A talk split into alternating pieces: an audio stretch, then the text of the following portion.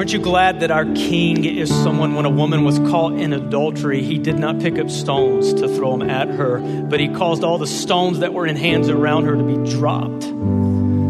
A king that when he was surrounded by thousands that were following him and bugging him all for his time, he still would take time to pay attention to a woman who touched the hem of his garment, who had been suffering for many years and healed her, and then continued on the way to bring back a young girl, a daughter of a man who had passed away back to life. A king who did not despise the cross, who through all of life loved everyone around him, spoke truth, exposed injustice, and loved every single one of us to the point of death on a cross, obedient to the Father, humble, a servant to all. And even from the cross, as he looked and he saw people gambling for his clothes, mocking him and spitting on him and railing at him. He said, Father, forgive them. They don't know what they're doing. All the way to the point where he breathed his last breath and he said, It is finished. And the curtain tore in two, which symbolized access for every single one of us to the God that we had been separated from. That is our King. We praise the Father because the Father loves us. He sent Jesus on the mission. We praise Jesus because He is the one who who's given preeminence to all things and was obedient to the Father's plan. And we praise the Holy Spirit because He is the comforter that has been given to us to help us and be with us and live in us and be the guarantee and the seal of the salvation that has been given to us. Praise the Father, the Son, and the Holy Spirit. I'm excited about baptizing some of you in Lake Michigan in the name of the Father, the Son, and the Holy Spirit, because this is what we're here for. God is good. God is good. And because of what Jesus has done, Hebrews tells us, which is crazy, curtains tore in two, we can come boldly to his throne, which is what we're going to do now, and ask him to be with us this morning. Let's pray.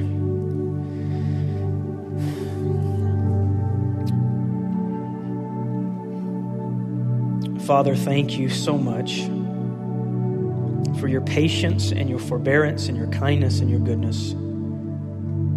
You tell us you'll not be angry forever. And Father, all who call upon the name of the Lord will be saved. Great mercy for everyone, no one is excluded.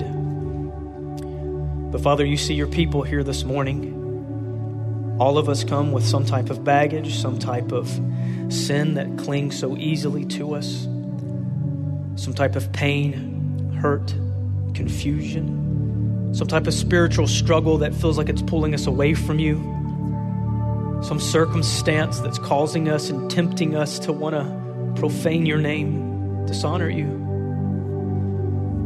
Father, you are the keeper. You will keep us. Our going out, our coming in, not let the sun scorch us by day nor the moon by night. But he who keeps Israel will keep you, you say. Father, keep us. Make us a church and a people for your name. Be patient with us and help us to see your glory every single day in our life as we reflect on the good news of Jesus dying and then rising from the dead on our behalf. God, we say thank you in all of this in the great name of Jesus Christ. Amen. You may be seated.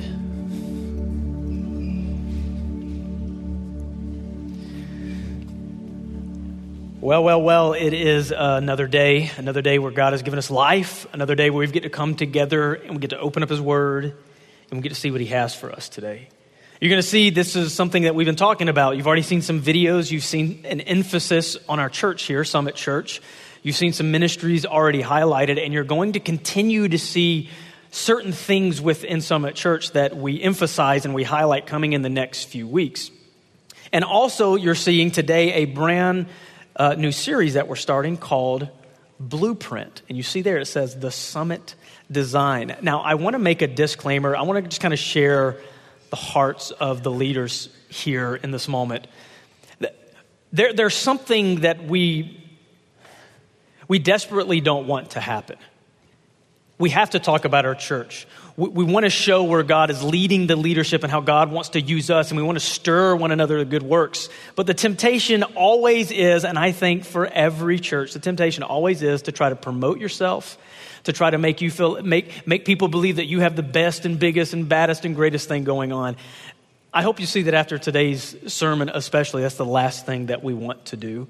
And there's some awkwardness about having to even talk about ourselves. We think it should be that way, but we want to bring this new series to talk about Summit. But we want to talk about what the, the plan is that we believe God has given every church. And we just want to be faithful and obedient to the overall mission that God has given to us. And we are a body, a local body come together and we have a mission to fulfill. And God wants to use us. And He can use us, but He wants to use us. And there's a very specific plan laid out in Scripture. You're going to see over the next few months us talk about our mission and our foundation and the pillars that we have out on the wall there. We're going to highlight these things and talk about these things because we believe these things from the Word of God to be very, very important in seeing what the mission is, seeing what the plan is, and fulfilling that. Because that is why we're left here on planet Earth. If you've ever sat and you've looked at the stars and you've pondered your own life, why am I here? What is the point of all of this? What is my destiny and my fate in life? We all have a specific, very different path of life, but we all, if we open our eyes to it, have the same goal and the same mission, and that is to bring glory to God. Now, our mission of our church is to glorify God by making disciples who exalt Jesus Christ. And you'll see the order in that. All about God getting his glory. He's telling his story. We get to be a part of it. First and foremost, about God getting the credit and the glory. How does that happen? Well, going to happen with his people who have been saved by him, who lift his name and praise him, accomplishing the great mission that he's left us with. We were not saved and then elevated to heaven. We were saved and we're still here for a reason to be salt and light. So, a lot of what you're going to see is this design for discipleship happen in the next few months and we're going to look at a blueprint that we think is very, the leadership here we believe is very, very, very important. So let me show you this next thing on the screen. The, the, the, the, the title of the sermon is called this Before We Build. This is very important because what's the temptation that anytime uh, you, you want to do something, you want to just immediately start doing something, right? Everybody wants to get excited about what God is doing. We want to get busy doing something and, and getting our hands and our feet dirty and accomplishing things for the Lord. But Scripture is very clear. If the Lord does not build the house, we labor in vain. So it's very important that we start things off today with a sermon that, that analyzes the heart and gets things right and gets us in the mood and gets us in the perspective where we're looking at Scripture, seeing what is paramount for each individual's heart before we start building and seeking with great energy and zeal this mission that God has left us. So, so before we build, let's ask this question. You're going to see it on the screen. Before we build, we must ask Do we possess the qualities of the people God can use? Before we build, even in our excitement, do you? Do we? Collectively, as individuals, possess the qualities of the people God can use. And you're going to see this this morning the qualities of people that God is looking for. So that's what we're going to see today. Before we build, I want to show you the type of people that God has reverberated through his prophet Isaiah in times past about a future generation, a future people that would serve him in a particular way, that would be the epitome of the type of people that he uses to build his kingdom. I think it's fair that Summit Church humble themselves and ask, Is this us? Isaiah chapter 66, if you would turn there with me. Isaiah 66. Every time I go to these old prophets and I start looking through the Bible, trying to find where it is, I hear the Awana songs in my head. I, Isaiah, Jeremiah, Lamentations, Ezekiel. So if you hit Ezekiel, you got to go back a few verses, right? If you hit Jeremiah, go back one more verse.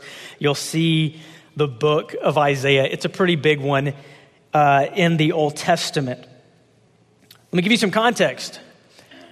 We're going back thousands of years. We're going back like 2,700 years. Isaiah is a prophet and he's speaking to Israel at a time when the kingdom had been divided. You have Israel, and after Solomon was king, David's son, David was the king who represents the anointed one who is a type of Christ, that Jesus would come and sit on the throne of David. And then his son Solomon comes along, and Solomon is given all this wisdom, and Solomon amasses for himself all this wealth, and he begins to build this beautiful, wonderful temple, but in the process, his mind and his heart gets off what really matters, and the kingdom ends up being divided as a result of that. So you have this northern kingdom and this southern kingdom, and this divided nation of God. And then you start seeing through the Old Testament these prophets write, and they're bringing many different messages. Most of the time, pretty much all the time, it's turn your hearts back to God. Don't you see what you're doing? You're deceived. You're heading down a path. You don't see it. You think you're good, but you're not. Isaiah comes on the scene and he writes a very, very important letter. It's, a, it's, it's many, many years uh, gathered here. And Isaiah is going to speak, particularly to Judah. He's going to speak to Israel. And he's going to, he's going to warn them hey, listen, captivity's coming. God's coming and he's going to bring your enemies upon you. Turn your hearts back to God captivity is coming, but there's also this cry, this desperate plea constantly of, but if you turn your hearts to me, I'll forgive you. This, this desire of God says, I want to, I want to use you. I want you to be my people, Israel. I want to, I want to gather you to, and I want you to be my people to gather all of the nations to me. Be my representatives. Serve me. Love me. Be the people I've called you to be. But what's the tragedy of Israel? They constantly turn their hearts away from God. And so when you get in the last half of Isaiah, starting around somewhere like chapter 40, and you work your way through the book, the, the theme kind of changes, and you're looking at this future generation, and you really see this emphasis of the new heavens and the new earth and this new work that God is going to do. And you start seeing all these wonderful predictions of Jesus coming on the scene and this wonderful thing that God is going to do that has already been fulfilled in Jesus, and the new heavens and the new earth that is waiting to be fulfilled, talked about in Isaiah about the people that inhabit and cohabit his kingdom, but also the, the people that God is looking for, that he's going to use to be a part of this kingdom, but help build the kingdom. You know, when I think about that, and I think about Isaiah's message to the people, you know what happens in my heart? I'm like, I want to be that people. I want to be a part of that. I want to make sure that I'm, I'm not like these Israelites who we're going to see, these, these people who carried the name of God, but did not possess it in their hearts. We're going to look at it today. So, are we the people who possess the qualities of the kingdom? Before we build, we must ask this. One thing I wanted to do is I thought about having some bricks here on stage, and I would, if I were to pile the bricks up, right, stack them perfectly, just stack them up. Let me ask you this would something be missing? If I just stacked the bricks up and I came over and pushed it, they all would come crumbling to the ground right? Because when people build a house, or you look on the outside of the church here, you see this building that has bricks around it. There's mortar that's put over each, every single individual brick. And there's this core and this thread of this material or this ingredient that keeps it all together. And without it, it just comes crumbling to the ground. How foolish it would be to try to build without this main adhesive that keeps it all together. Spoiler alert, it rhymes with humility. A humble people. We're going to get into it today. Are we the type of people who possess these qualities? Isaiah 66, the first thing is this the people God is looking for, first and foremost, are people who listen to his voice above all others. Isaiah 66, look at verse 1. He says this Thus says the Lord.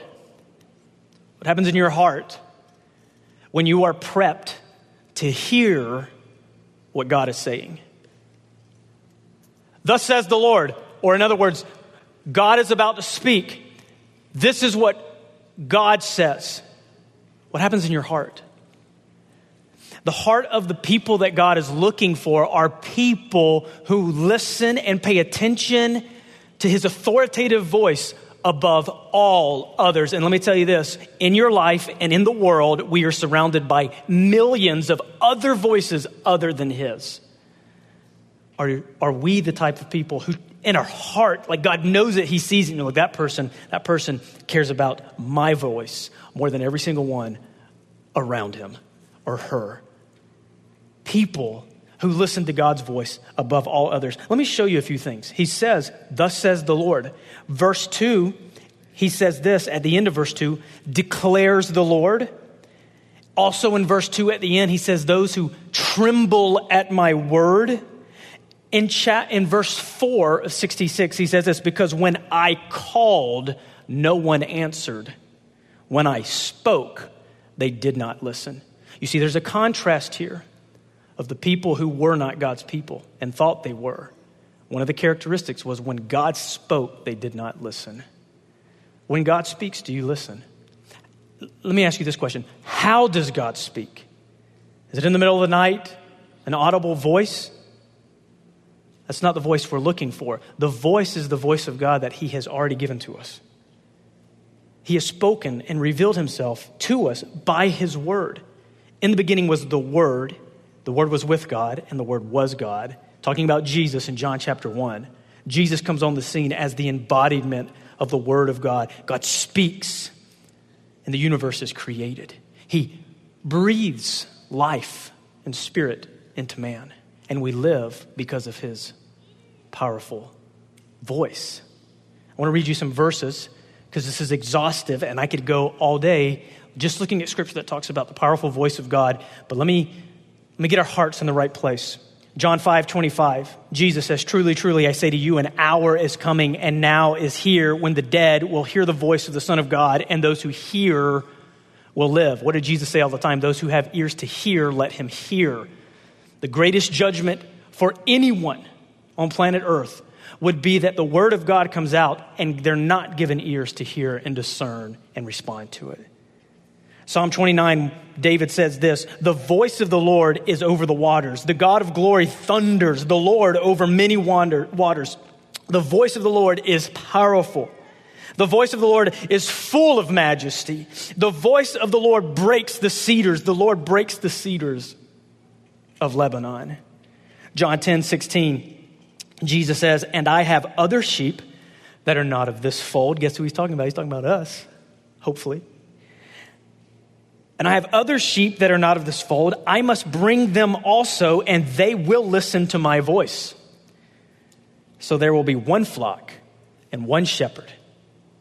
Matthew, he was still speaking to he was still speaking when behold a bright cloud overshadowed them and a voice from the cloud said this is my beloved son with whom i am well pleased you know what the context is jesus is being baptized not for the not not as a representation that his sins have been forgiven but as obedient to god to prove that he was the promised and, and expected messiah he's being baptized and the voice from heaven opens up and a dove descends upon him and this is what the voice from heaven said this is my beloved son whom I'm well pleased.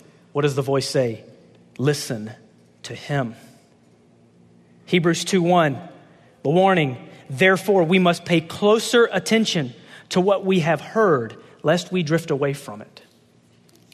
John 10 27, Jesus says, My sheep hear my voice, and I know them. They follow me. John 8 47, whoever is of God hears the words of God's. Whoever is of God's hears the words of God. The reason why you do not hear them is that you are not of God. John 6, 63. It is the Spirit who gives life, the flesh is no help at all. The words that I have spoken to you are spirit and life. Hebrews 4:12 The word of God is living and active and sharper than any two-edged sword piercing to the division of the soul and of the spirit, of joints and of marrow, and discerning the thoughts and the intentions of the heart. Isaiah 30, 21, the same book that we're in, Isaiah says this, and your ears shall hear a word behind you saying, This is the way, walk in it, when you turn to the right or when you turn to the left. God's word is guiding us. Are we listening? Luke 11, 28, but he said, Blessed rather are those who hear the word of God and keep it. And Jesus says that in response to someone in the crowd who says, Blessed is the mother who nursed you. And Jesus is like, uh, no, no, blessed rather is the one who hears the word of God and keeps it. One more. Psalm 119, 105. You know this one. Your word is a lamp to my feet and a light to my path. All through Scripture, God is sending His word out into the world, and He is looking for the people that will listen to His voice. Now, let's make it, let's bring it home, let's make it personal.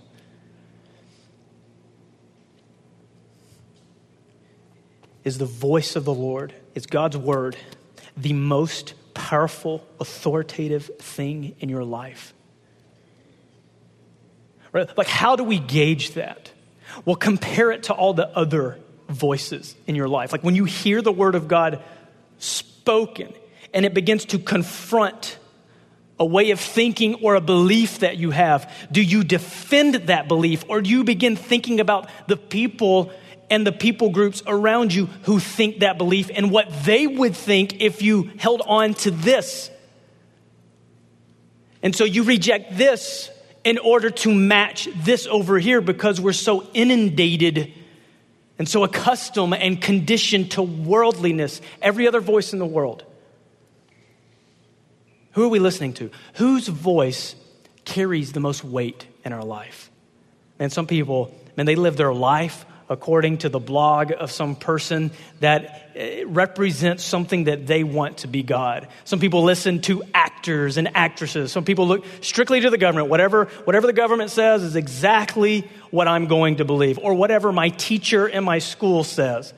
Or, or, or, whatever this, this group of people over here that I really want to be a part of, whatever they say or whoever's the, the minority, or whoever's the majority, or whoever's the loudest and the meanest, and who would hurt me if I didn't follow them, I'll follow them.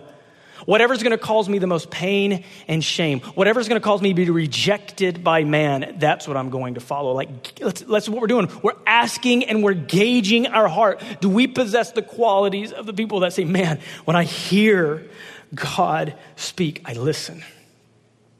Listen, we're starting the sermon out talking about the Word of God and His voice. And we're going to end it today talking about that as well. But we must move on. First thing I see is, Thus says the Lord. Are we ready to hear what He says? Isaiah 66. Thus says the Lord Heaven is my throne, and the earth is my footstool. What is the house that you would build for me? And what is the place of my rest? All these things my hand has made. And so all these things came to be, declared the Lord. Second quality of the people that God is looking for are people who do not relegate him to the physical. Now, I know when I say that, it's immediately like, okay, you got to explain that, and I will those who listen to the voice of God above all others, and those who do not relegate him to the physical. Let me talk about that a little. That word relegate means to bring down in rank, to take something at a certain position and to bring it down. Now, this starts to get into a little bit of what the Jews, God's people, who he called, were guilty of doing. If you look at verses three and four, do you know what you see? You see this description of these ritualistic outward expressions or ceremony, things that were a part of the law that God gave, that they were doing that God is saying was psh, worthless, pointless. For instance, he says, He who slaughters an ox is like one who kills a man. Might as well be murder. He who sacrifices a lamb like one who breaks, who, who, who, who breaks a dog's neck, meaningless. He who presents a grain offering like one who offers pig's blood, an abomination. He who makes a memorial offering of frankincense like one who blesses an idol. Oh, all these things like sound like things that God's people were supposed to be doing. Yes, they are, but here's the issue.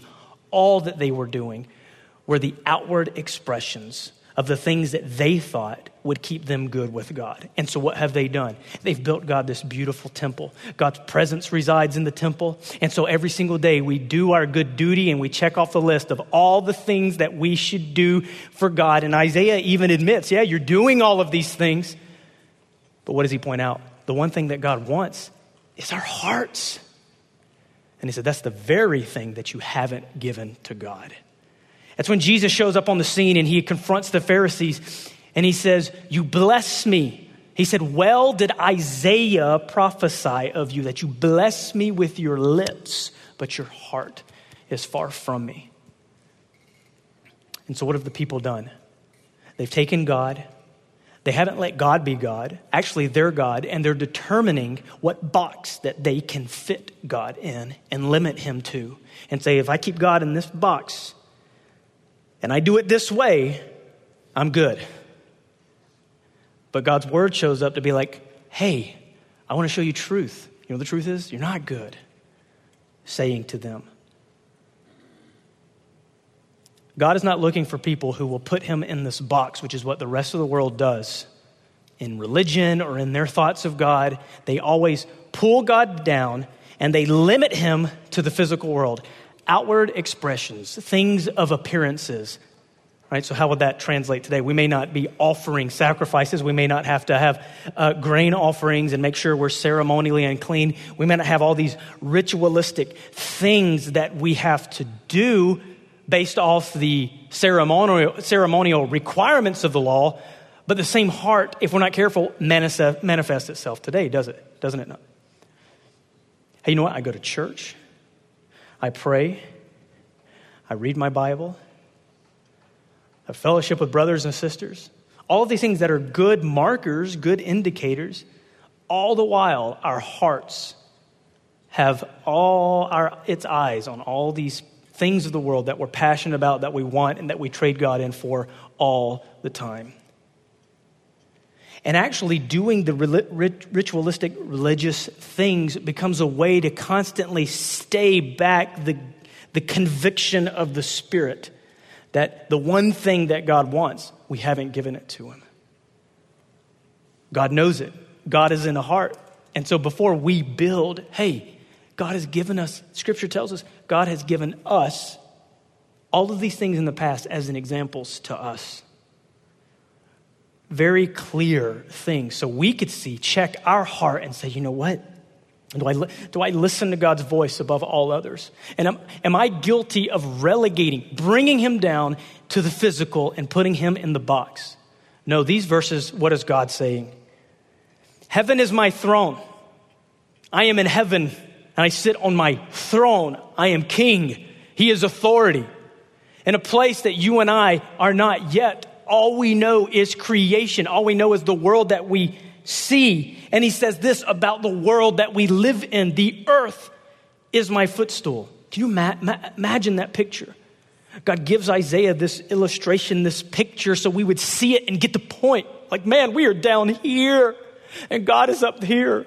Man, what are we doing when we bring him here and we try to put him in this little box?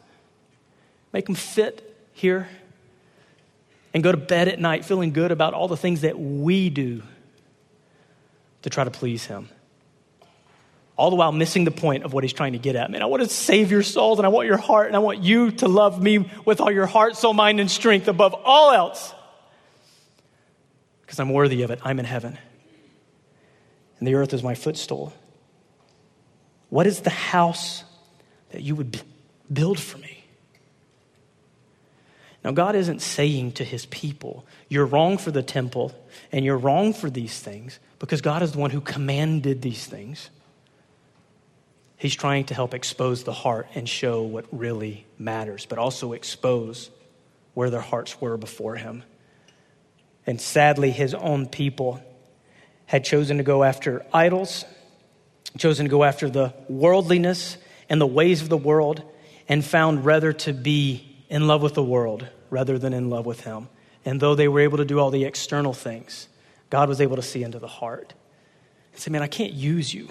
I want to use you, but I can't because you do not love me. What is the house that you would build for me? And what is the place of my rest? Now, full circle, we know the house and the place of rest. We know the big picture of what God is trying to say. His spirit descending upon people, bodies being the temple of God, where God Himself would choose to dwell and rest in and among His people. We talk about the presence of the Lord. God is bringing us to Him. We are not bringing Him down to us. And God wants to live in and among His people, something that is very relational, very personal very intimate, very affectionate, something that you cannot fake. He says this all these things, all these things that you relegate me to, I made. All these things my hand has made, and so all these things came to be. God is describing the type of person that he is looking for to help build his kingdom. And those who possess these qualities are the ones that God is going turn to, listening to the voice of him above all others, and realizing that his ways are higher, his thoughts are higher, that he is God, he has authority, he is over us. And when our mind gets there and we do not relegate and bring him down, but we let him stay in heaven and we understand we're totally dependent on him, it brings us to this last important quality. God is looking not only for those who listen to his voice, only to those who let him be God and don't bring him down, relegate him, but to those who have a humble and reverent spirit. Verse 2, look what he says here. He says, But this, this is the one to whom I will look. So you, could you imagine if all of a sudden, like like a tornado started coming through. And I said, But this is to the one whom I look. And we didn't know the rest of the passage, and we had to run out. Like they would be like this constant, like, What is it? Who is he looking to? Tell me, who is he looking to? Who does God want me to be? I hope that's happening in your heart as you're hearing the voice of the Lord speak through his word. This is to the whom, to whom, to the one to whom I will look. And look what he says. He who is humble and contrite in spirit and trembles at my word. We must be a people that are humble and reverent, can't fake humility. Let's talk about those words for a second. Humble in a physical sense, it would, it would refer to those like who, like maybe someone who broke a leg on the battlefield, right? And they're being oppressed. They're in a situation where they're unable to help themselves. So spiritually, when you apply that, it's us in this great state of dependence where we are maimed. Contrite is very similar. Contrite and contrition and humility are going together. They both represent this lowly, weak, even poor person who is unable to help themselves.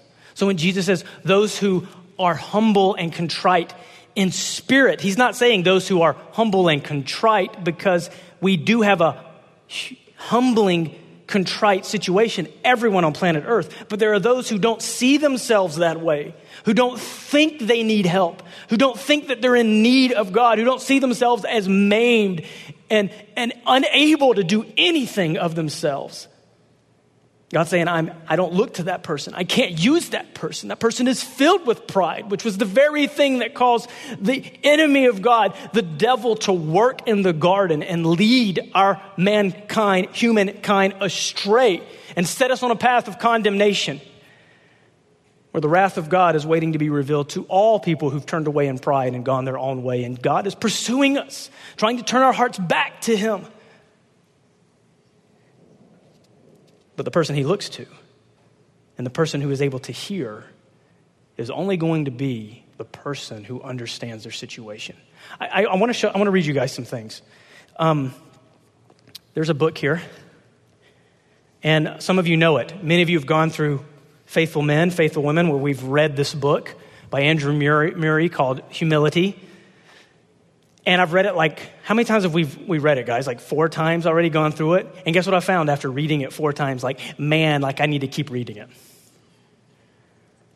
It's like the more that I read it, what I realize is the more how much I need humility of how prideful and arrogant I am. How much I, I might say with my lips I need God, but I live my life like I do not. I want to read you some things that come from this book, and maybe you'll be compelled to get it and read it. Chapter 1. But as God is the ever living, ever present, ever acting one who upholdeth all things by the word of his power, and in whom all things exist, the relation of the creature to God could only be one of unceasing, absolute, universal dependence.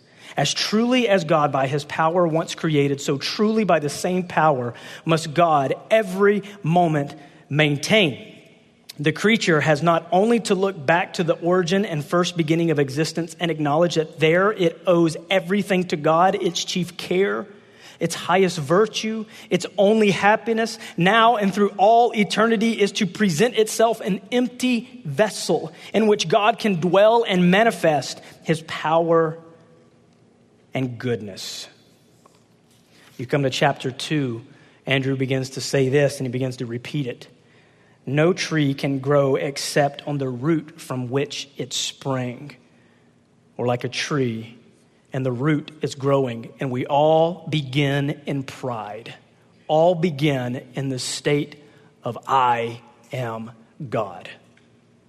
Naturally working from that state. And unless God opens our eyes and our ears to see how desperately we need Him, we will continue to grow from that root and become a, a beautiful dead tree.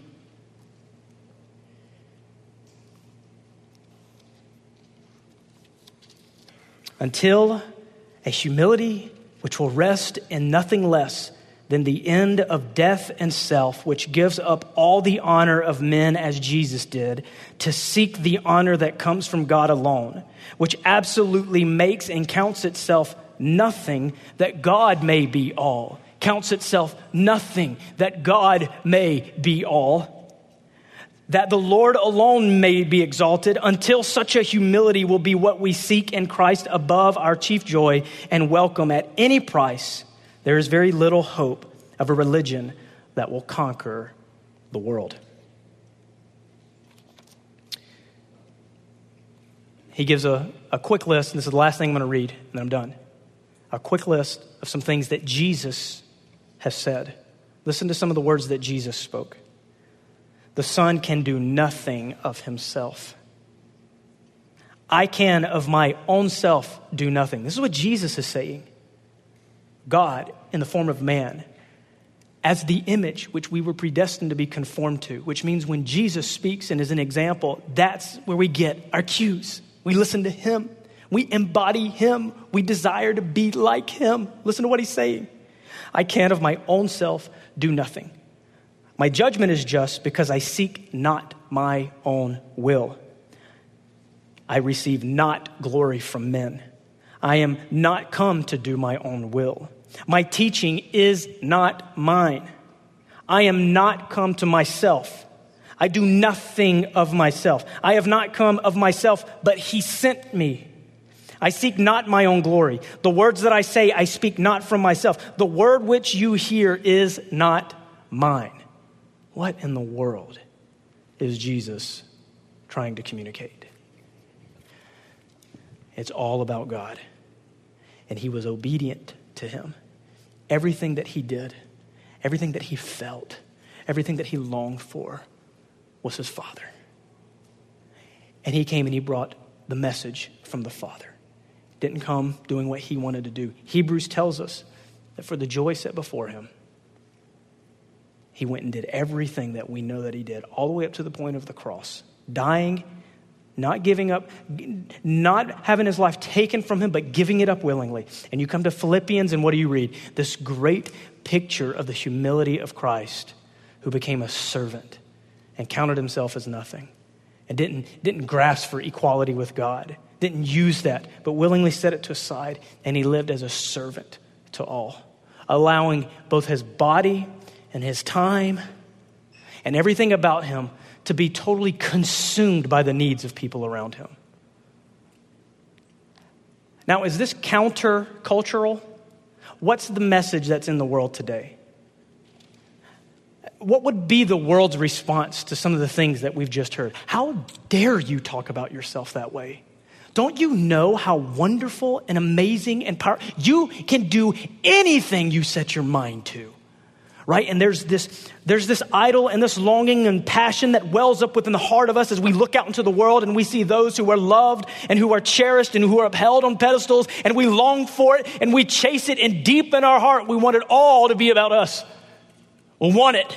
I want the success. I want the money. I want the fame. I want the status. I want all of it. And the world touts that as a beautiful thing that you can watch on TV and cry as you see someone on stage get applause and glory from man. Because we all want it. And God is saying, You have taken my place. I cannot use a people that do not see me as God.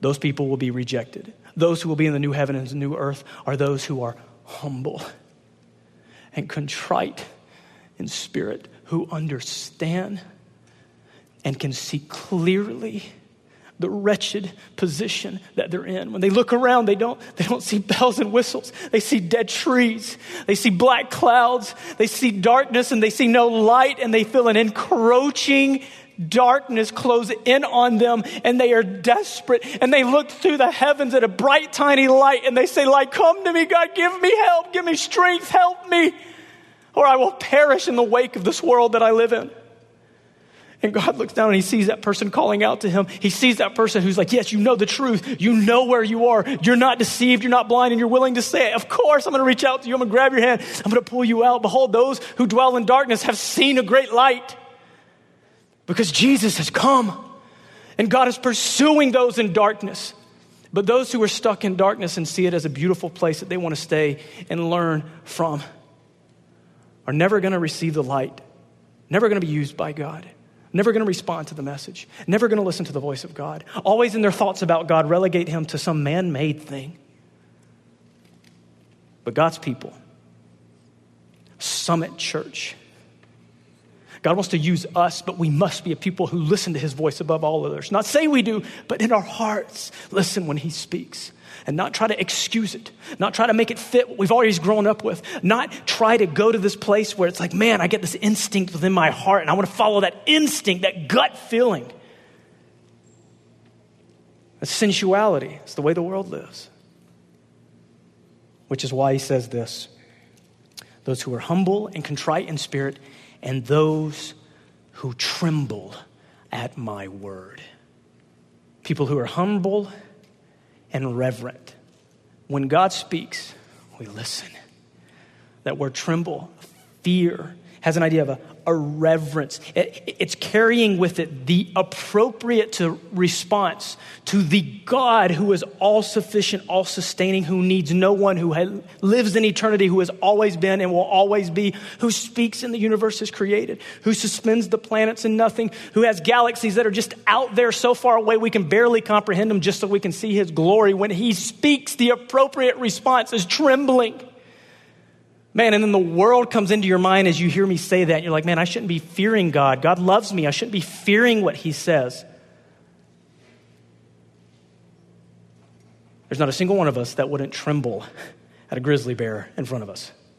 And God created that.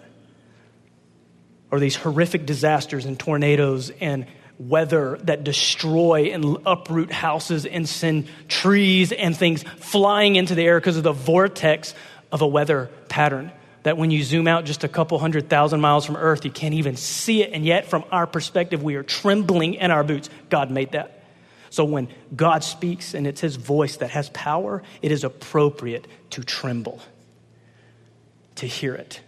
Louder than any bear growl, louder than any hurricane.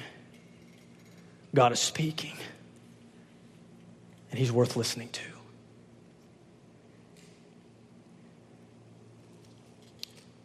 If you go to 2 Kings 22, You can go there, but you don't have to. If you go to 2 Kings 22, you will find a story of a young king named Josiah. Anybody out here named Josiah? Anybody here named Josiah? There he is. This is who I imagine this is who he's named after, right? Yes. Dude, you got you got you got big shoes to fill in this one, man. It's okay. What a great name. Josiah becomes king somewhere between the ages of like 10 and 14. And he's one of the only kings who turns the heart of the people back to God. And do you know what was the difference maker? Do you know what it was? Chapter 22. Do you know what happens? Verse 11. If you look through verses 8 and 10, Hilkiah the high priest came and said, I have found the book of the law in the house of the Lord. Somehow it had gotten lost. That's how bad things have gotten. That they didn't even know where the parchments were, where the recorded words for Moses, the foundation on which Israel stands, Jerusalem springs forth from. They didn't even know where it was. And they had to find it. They found it. Brings it to Josiah. And it says, when the king heard the words of the book of the law, he tore his clothes. We don't tear our clothes, but that's a sign. Oh, a sign of great humility and contrition because as he read through the book and the law of God, you know what he saw? He saw who God was and he saw who they were. And he saw the wretched condition of how much help they need. If you go down a little bit further, says this, thus says the Lord. Verse 18 The God of Israel, regarding the words that you have heard, and he says this to Josiah, because your heart was penitent and you humbled yourself before the Lord when you heard how I spoke against this place and against its inhabitants, that they should become a desolation and a curse. You have torn your clothes and wept before me. I also have heard you declares the Lord. Therefore, behold, I will gather you to your fathers, and you shall be gathered to your grave in peace, and your eyes shall not see all the disaster that I will bring upon this place. The disaster that Isaiah now is talking about that's coming upon them. Josiah got to die and live in peace in the land because of him turning his heart to God in genuine humility only when he heard the Lord of the, the word of the Lord spoken read. He didn't harden his hearts like those in the wilderness, but he responded appropriately, appropriately to it. He trembled. Hey, listen, let me ask you is there a spirit within you that when you hear God's word spoken, there's like something that's cutting, something that's like, I can't stand it, something that maybe you disagree with? And the spirit is not to learn from what you're hearing and try to change and adapt what God is saying but to try to rail against it and fight. I'm not going to just assume that just because we're in your church today, we're all like good with everything that we hear. I'm telling you, because the world has gotten its roots into us more than we know. Are we becoming a people that are ashamed of the gospel, not willing to speak truth, not willing to say things that would offend people but be done out of great love? Have we become that people? Because that people was the people in Israel who were not the people that God used to build a kingdom. I'm not making any assumptions here. I'm just trying to be obedient to what I think and what we believe is foundational. When we open the Word of God and we say, man, it's about humility. It's about to be done with, we got to be done with stop trying to exalt ourselves and create this consumeristic thing where we just do and, and like fill ourselves up and we feel great about what we're a part of. It's time to be done with that. Time to be done with it. That's not to sustain us. God will sustain us as we humble ourselves and we listen to Him and we follow Him in everything, looking to the gospel of Jesus and receiving the mercy of God every single day on our knees, relying on Him, saying, You've got to do it, God, because everything that we build and everything we try to do at Summit here is worthless if we don't do it in humility and let you build it, doing what you want. It's true at Summit and it's true in our individual lives.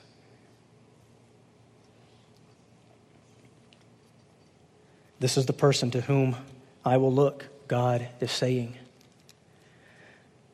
he who is humble and contrite in spirit and trembles at my word. I want to read you one last verse before we pray. It's a few chapters back,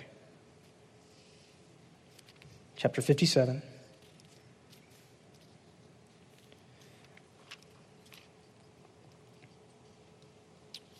Talking about building, right? We're talking about focusing on the things that God has called us to do and all the great things we want to do for the Lord. But this message is about what we need to ask and look at and what we need to inspect in our own hearts before we start to build. Look what he says. Isaiah says just a little bit earlier, chapter 57, starting in verse 14. God says this And it shall be said, Build up, build up. All right, so there's the command. Prepare the way. Amen.